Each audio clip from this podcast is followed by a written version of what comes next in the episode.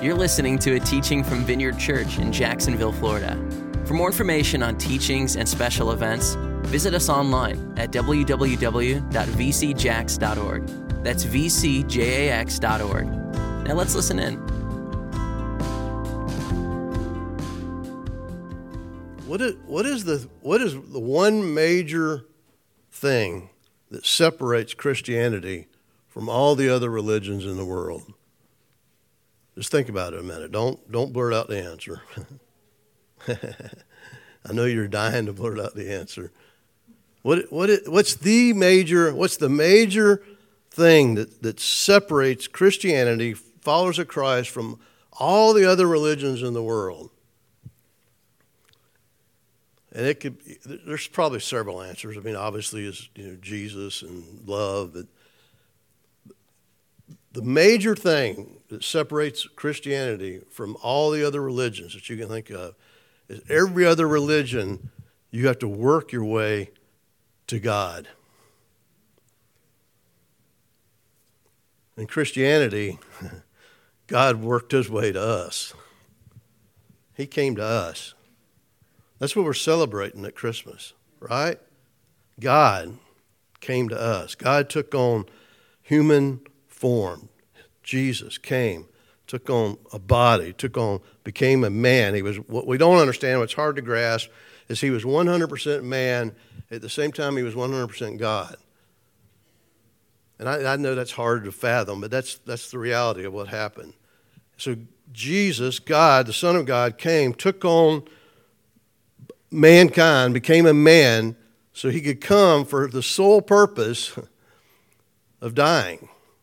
I mean, that's why he came. He came to die. now, all of us die. Sooner or later, some of us will make it to heaven without dying when Jesus comes back. But basically, everybody from this point back has died, other than Jesus. He died, but he what? He rose from the dead. So Jesus came to sacrifice. He came, he, he came to give his life for us. So the so bottom line is every Every other religion you can, I don't, it doesn't matter what it is. Every other religion you can think of, even the, even the Pharisees, even, even the Jewish people, of, the leaders of Jesus' day, even they had this religion about them, this thought process that said they had to work their way. They had to keep these laws. They had to do this, this, this, and this in order to basically appease an angry God. And in Christianity, God just turns that around. Jesus totally turns that around and he becomes, he comes and he takes on flesh. And it's, it is God. I mean, think about this. It's God coming as a baby. That's Christmas. That's what we're going to celebrate in six days. Christmas. That's, that's, that's, it's, it's, as, as fun as it is to party. I, I mean, I love to party. I love to eat. I love to hang out. I love to do all those things. As fun as it is to do all those things and to celebrate and fun to give gifts and bless people, all that's obviously fun. But the, the, the main, the purpose, the reason that we have this holiday called Christmas is because God came as a baby and took on flesh. I mean, we could, you, you understand you could just literally meditate on that think about that the rest of your life? I mean, that's, that's love. That's, that's the reckless love of God. That's, that's, that's love that it's just hard for us to fathom. It's, it's His pouring out His love and, and coming and taking on flesh. That's why we celebrate. That's why we celebrate this day called Christmas. And so why did he come? I mean, the main reason obviously is love. John 3.16, every, I think everybody knows what John 3.16 is. I love it on these sports shows. You, somebody's always got a little placard up that says John 3.16. We know the verse, but most people don't really know the verse. Does that make sense? We, we got it memorized, but we don't really, most people don't really understand what that means. That God so loved the world, loved that's why he came. He loved the world, that he gave his only begotten Son, that whosoever believes in him will not perish, but have everlasting life. Love is why we celebrate Christmas. And I want, us, I want us to remind, I hope you guys have been reading Luke. I, I've been reading a chapter every day. I hope y'all have. And you're going to wind up in five days? you should have read chapter 19 this morning or today at some point. We're going to wind up, and, and Dr. Luke just so lays out to us this, this life of Jesus and how he came and all the miracles that he did. But I want to, I want to do this tonight. We're going to read, I'm going I'm, I'm going to be short tonight. Y'all heard that before, haven't you? But I am. I'm going to be quick, I promise.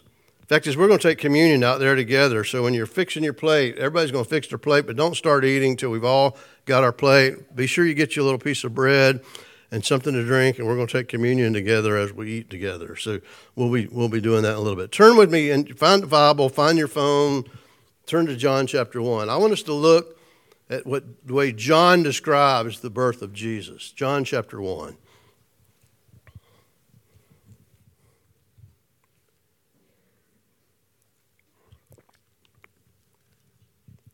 Everybody there? In the beginning was the Word. The Word was with God, and the Word was God. He was with God in the beginning. Through him, all things were made. Without him, nothing was made that has been made. In him, verse 4, in him was life. In him was life. And that life was the light for all mankind. That light shines in the darkness and the dark, look what it says, and the darkness has what? Everybody say, has not overcome it. The darkness, uh, listen to this. The darkness has not overcome the light. How many of you understand that we live in an age right now, in, in, this, in this age that we live in, and, this is, and, the, and what's happening in our world around us, that, that many people, and I'm, my concern is many Christians are falling into this trap of believing that somehow darkness is overcoming. Is that right? I mean, that's kind of the that's kind. And I, I, listen. It's not just it's not just lost people without you. It's many many Christians just have this kind of if if they're not voicing it, they at least kind of have this thought of somehow or another the evil's going to take over and overcome the world, and at the last minute we're going to get resurrected and Jesus is going to come in and take us all out.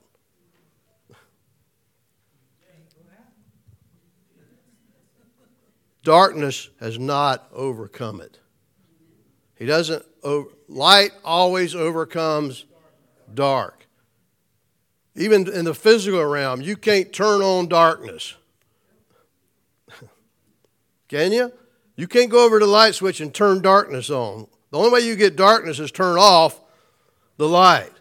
You turn on the light, darkness, uh, darkness will always, listen to me, always, darkness will flee from light. If we walk in the light as He is in the light, then darkness will not overcome us.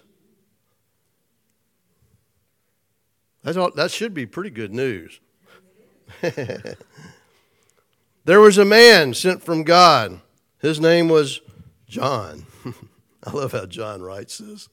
I love the book of John. He talks about himself, you know, the one that God loved, you know, like he loved him more than anybody else. I just love his, his, his license to write the way he did. There was a man sent from God whose name was John. Now, this is John writing about John the Baptist, totally different John. He came as witness to testify concerning that light so that through him all might believe. He himself was not the light. In other words, John the Baptist was not the light. He came as a witness to the light. The true light, that, look what it says the true light that gives light to everyone was coming into the world. He was in the world, and though the world was made through him, the world did not recognize him. Yet, this is a big yet. This could be one of those buts in Scripture.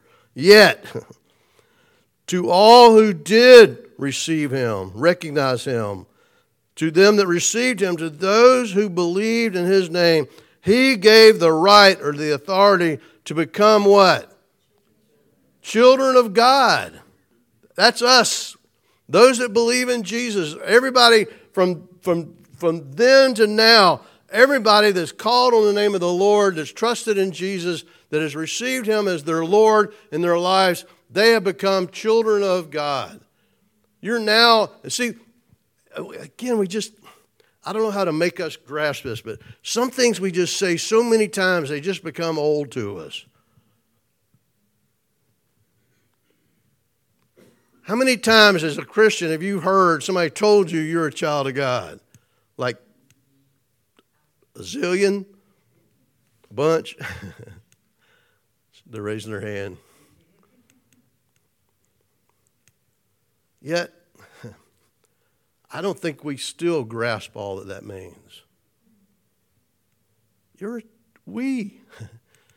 We're a child of God a, a child of God. There's a lot of things that, that, that just kind of kind of tie it in. This is a poor um, example of this, but tie it into like a child of the king. We don't have a king here, but just imagine if you were a child of the king in wherever country. That child gets certain things and has certain rights and, and does certain things that nobody else gets to do because he's a child of that king. We're a child of God. Just, just the mere fact, I mean, just if we would if we would just grasp that and meditate on that and begin to think about what all does that mean in my life that I'm a, I'm I'm God's child. He's my dad. He's my daddy's what the scripture says. I belong to him. He he he that means so much. I mean, even as an earthly dad, a, good earthly dad, obviously there's some bad ones, but a good, a good earthly dad shows to some degree what our heavenly dad does. I have three kids. I, I, would have, I would have laid my life down for those kids. Nobody would have come and done anything to those kids if I was around. I would do anything for them. I would, I would lay my life down. I would give them whatever they needed. I provided for them. I took care of them. I protected them. I loved them. And that's just, that's just such a small part of how much God loves us. It's just, it's not even a, I don't know if it even scratches the surface of his love for us, of understanding that, that that's who I am. I'm a child of God. I'm a child of the King. I, I can when look at when stuff looks like it's going bad, when stuff looks like it's going wrong, when things don't happen the way we think they ought to, if I can just remember, God's my dad. Hello?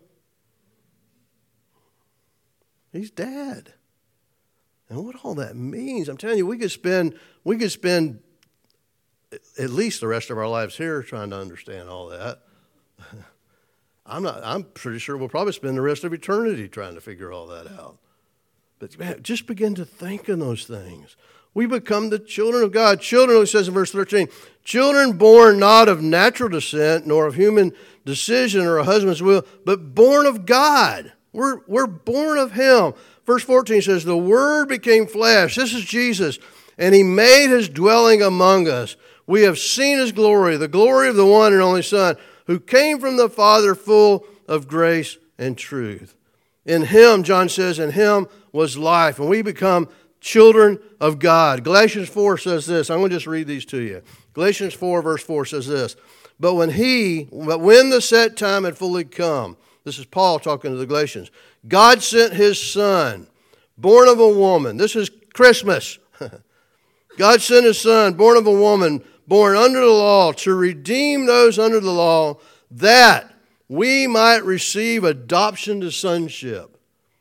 Now, we could spend months just talking about what all that means, but we've been adopted. He, we're, we're his son with all, an adopted son has all the rights of a regular son. That's what we get as becoming adopted in the sonship. Because you're his son, God sent his, the spirit of his son into, into our hearts. So the spirit of the Son abides in us, lives in us. And that Spirit calls out Abba, Father, which is a, an intimate term like daddy, like you would call your dad daddy, papa. My kids call me pops. That's an intimate term. When they say father, then there's something wrong. it's pops.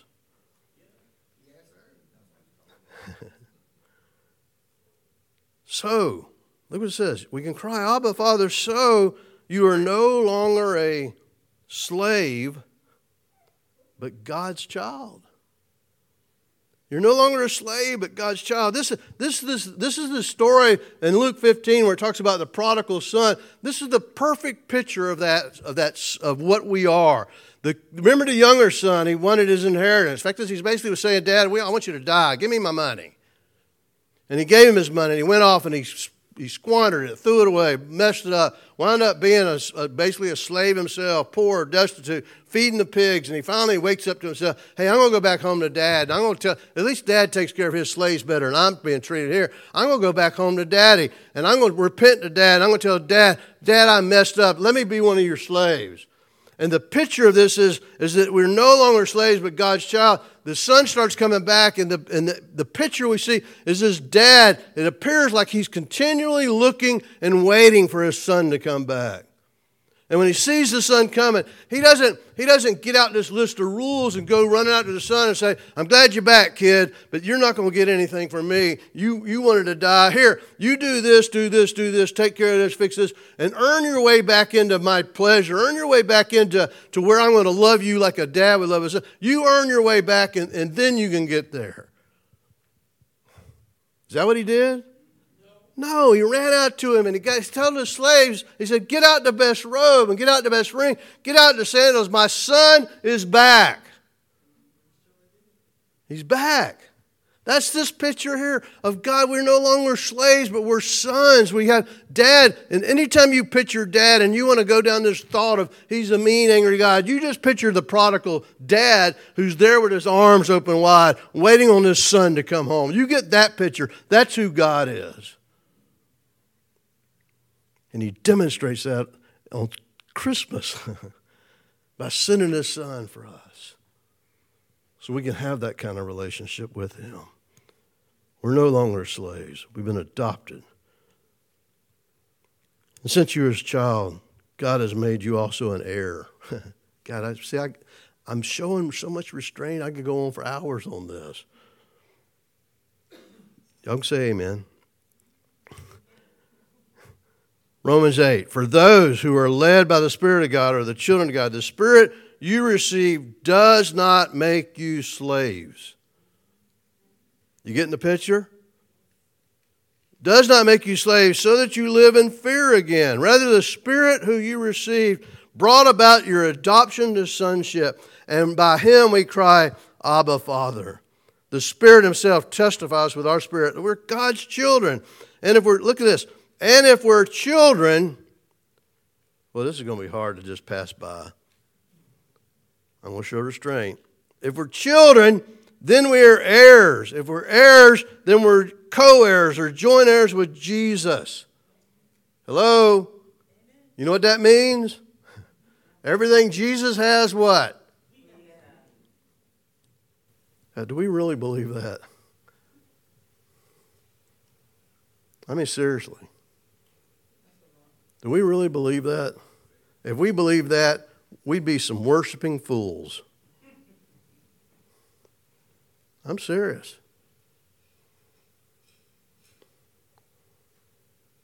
Not only heirs, but joint heirs with Christ. If indeed, now here's the good part. if indeed we share in his sufferings in order that we might also share in his glory. Paul talked about sharing in, in Jesus' sufferings. I want to end with this.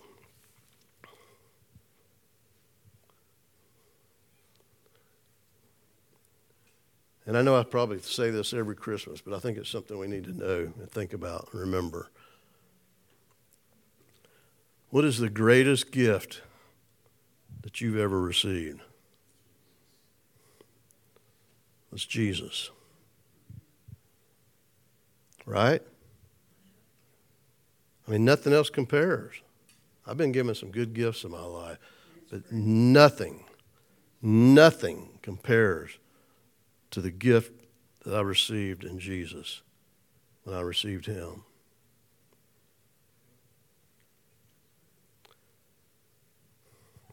And here's, here's what goes with that that's the best gift we can give to somebody else. Amen? You want to give a good gift? Point somebody to Jesus. Show them who He is. You don't have to preach at them. You don't have to beat them over the head. Just show them what Jesus looks like. Show them who He is. Show them how much He loves them. Point them to God. Point them to a loving dad, not a mean, angry God, but one that loves them right where they're at. Fact, is, according to the word we just read, Jesus already paid the price for their sins. Amen? They just have to acknowledge that, recognize it. You've been listening to a teaching from Vineyard Church. For more information on teachings and special events, visit us online at www.vcjax.org. That's vcjax.org.